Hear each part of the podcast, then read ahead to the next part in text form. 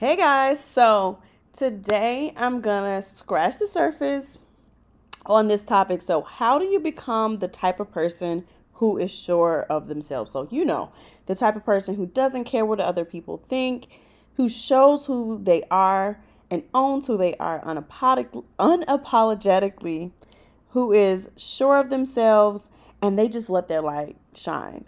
So, here are my tips with some that I've read from lifehack.com. So let's get started. So, know that your opinion of yourself matters more than anything anyone could say about you or to you. This is the most important tip. Okay.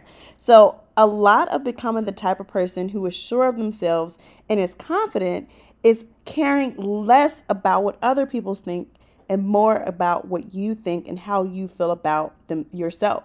The type of person I see that I've strived to strive to be isn't someone that's cocky or conceited, but they have an ease about them. They have this like silent but powerful confidence.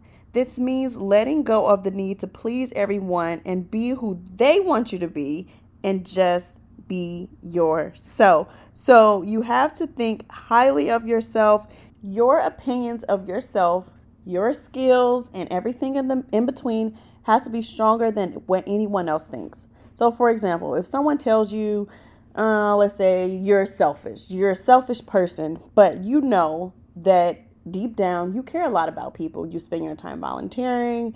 You you aren't a selfish person. So why would you even take those opinions into consideration. So, your belief that you are not a selfish person, that you are someone who's caring of others, has to be more, has to be stronger than what the other person's opinion is. And that doesn't mean that you dismiss everything that people say, that just means that you take everything that someone says with a grain of salt. So, is there any truth to this? And if not, okay, I move on. If there is some truth in it, is this something I want to address? Is this something that I want to improve on. And you get to make that decision. Now, my second tip is be bold. So, people who are sure of themselves own who they are, the good and the bad.